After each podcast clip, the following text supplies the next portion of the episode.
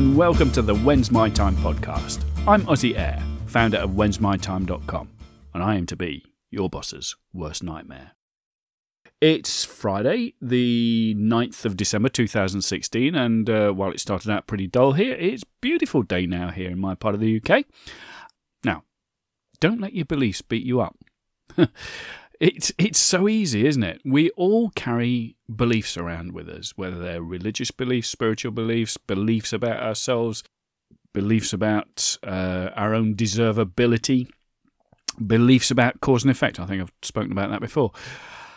One of the healthiest things we can do is challenge those beliefs. Now, it can be uncomfortable, but I'd argue if we're not prepared to open our beliefs up to, to challenge, then we kind of already know that belief is pretty shaky. So, why am I talking about beliefs? It's because if you're going to succeed in the world beyond the corporate environment, you're going to have to be pretty strong in your beliefs, particularly belief in yourself. Uh, I have to warn you, there are plenty of pitfalls for the unwary. Now, before we go any further, I need to point out I'm not trying to rob you of any of your beliefs. I'm, I'm not asking you to take on any new belief system, even if your belief system is diametrically opposed to mine. So long as it's serving you and is not harming anyone else, that's fine. Knock yourself out. But what I am going to ask you to do is every once in a while, set those beliefs aside for one moment and consider some others that might just serve you better don't panic. Remember, I'm not asking you to give up your belief system, particularly if it's working well for you. Or, or in fact, to, to take on any particular new beliefs. I'm just saying, let's take a few minutes to look at things through dispassionate eyes, not um, through the eyes of someone who has already made up their mind. Does that make sense? Let's see if this makes it feel any better. Imagine I have a glass box. It's completely see through, so you have no problem seeing what's inside the box at any time. And there's a hinge lid here on top, and that's also see through, and the lid can be locked shut with this key that I have here. Okay, now imagine I'm handing you that box and the key, and I'm asking you to unlock it and open up the lid. Now, I want you to take all your current beliefs and place them inside the glass box. You got that? Now hold the box up in front of you and look through the sides. You can satisfy yourself. You can you can see all your beliefs are safely inside there. And once you're happy with that, I want you to close the lid of the box and lock it with that key that I gave you. Now, set the box down in front of you, maybe slightly over to the left there, you can still see it. You can, it's all clear, clearly visible, all the contents and everything all there for you. So you can see it clearly, but it's not directly in your line of sight. And place the key in your pocket.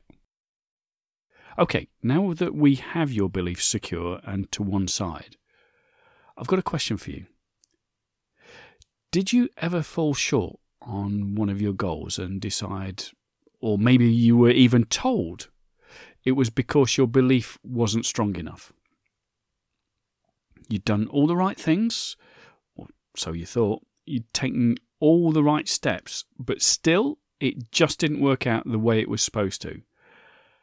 And so the, the conclusion you came to, or somebody else came to on your behalf, was that you just didn't believe enough. That ever happen? How did it make you feel? Frustrated?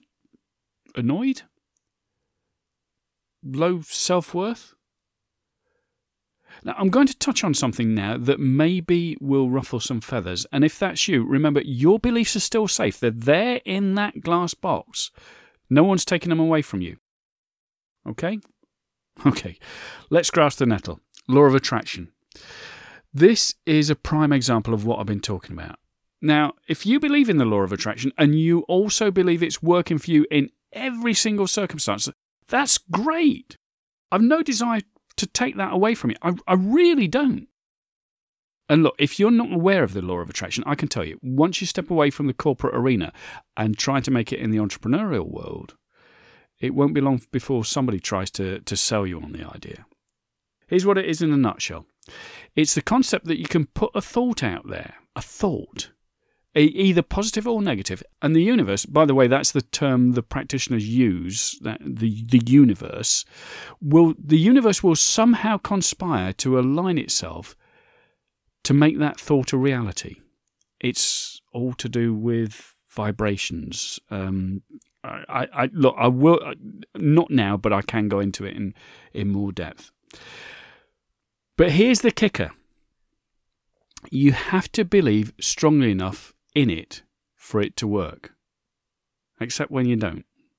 You see, for some reason, if it's something positive, which is the desired object, if that if your goal is something positive, if you're looking for something positive, if it doesn't work out, then that's because you didn't believe strongly enough in the law of attraction. However, if it's a negative thing happening, it seems you didn't even have to be aware of the law of attraction or have the thought, let alone to actually believe in it. Now, some of the teachers of the law of attraction will even try to use science to justify this, or, or should I say, they'll try to use a misinterpretation of science to justify it. And in particular, they'll use quantum physics and string theory to, to back up these claims. Now, I'm going to take a charitable view here and suggest that these are well meaning folk who are making an honest mistake here. They they just don't fully understand the science they're using to shore up their arguments. Is that is that fair? Now, someone else, of course, may hold a different view and suspect these teachers know full well what they're doing. They know that their pseudo scientific claims are nonsense and are relying on the fact that the majority of their their audience, you and me, would rather accept what they say at face value than go away and do the work, do the research that would lead to a better understanding, both of the science and of what might be happening with the law of attraction.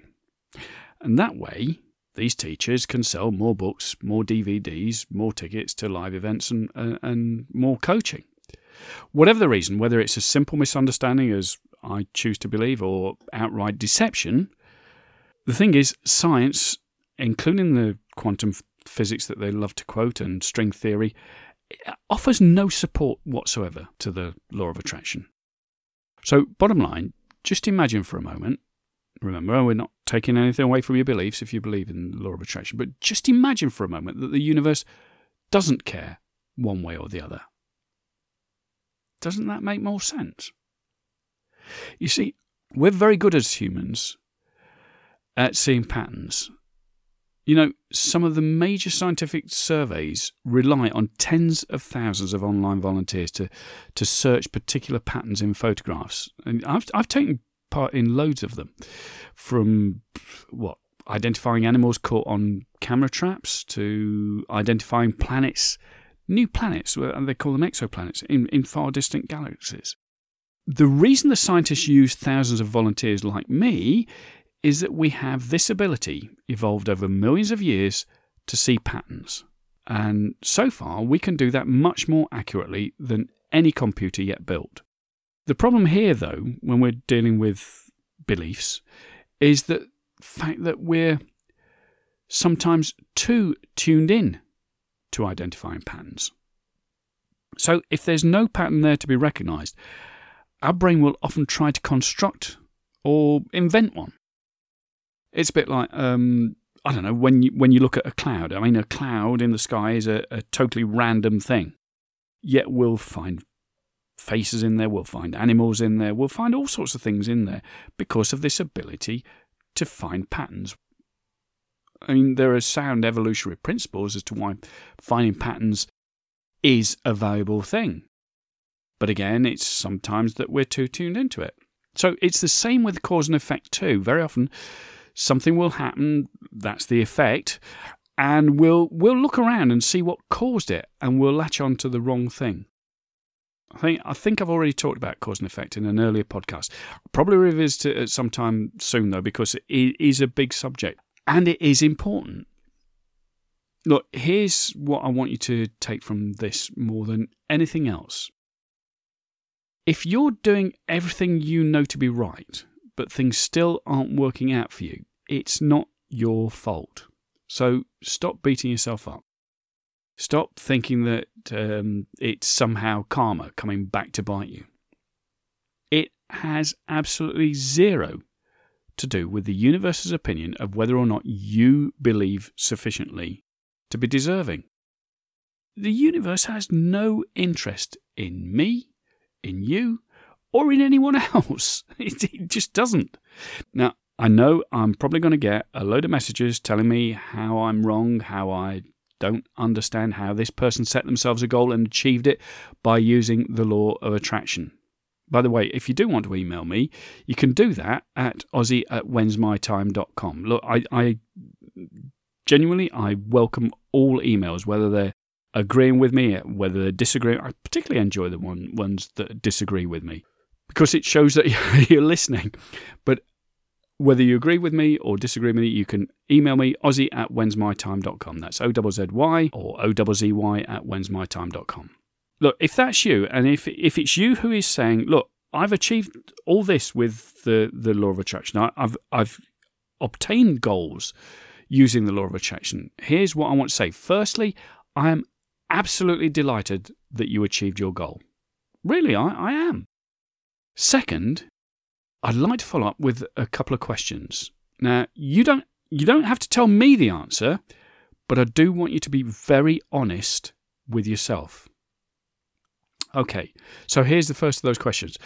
Thinking about when you have set goals and used the law of attraction, has it worked for you every single time? Be honest. If yes, that's fantastic. And Quite seriously, I would love to hear from you all about it. Email me and tell me about it. If, though, as I suspect is more likely, the answer is no, it didn't work every time, then I want you to ask yourself another question. I want you to ask yourself whether your belief in the law of attraction was greater when you were working towards the goal you achieved than when you were working towards the goal you fell short of. Now, be careful here. Uh, listen to what I'm saying. I'm talking about when you're working towards the goal you achieved, uh, and when when you were working towards the goal you didn't uh, you didn't achieve, the, the one that you fell short of. I don't want you to think about the strength of your belief after you succeeded or failed, but while you were still working towards your goal before your result was known. You see, there's this there's this tricky thing, and, again, this is something I've talked about before. So uh, forgive me for repeating this, but this is important stuff. There's this thing called confirmation bias, and that's where you start with an idea and look for things that might prove it to be correct. It's kind of like looking for those uh, patterns where none exist, uh, or finding the wrong cause for the effect. So immediately after you succeed, you may assume it was your belief in the law of attraction that secured your success. And immediately after you fail, you may assume that it was your lack of belief that was to blame. So you may have formed those ideas already, but they're after the fact. Does that make sense? You've looked for something to confirm that theory rather than to challenge it. So this step can be difficult. Try to think clearly about your thought processes and beliefs before you either succeeded or failed. And if you're honest with yourself, I think you're going to be interested by your own answers. Okay, look, I've homed in on the law of attraction here today because that that I'll be honest, that happens to be a bête noire of mine. But you could easily apply the same questions to any number of beliefs. Remember, this exercise is for you. You don't have to tell anyone else about it. You don't even have to do it.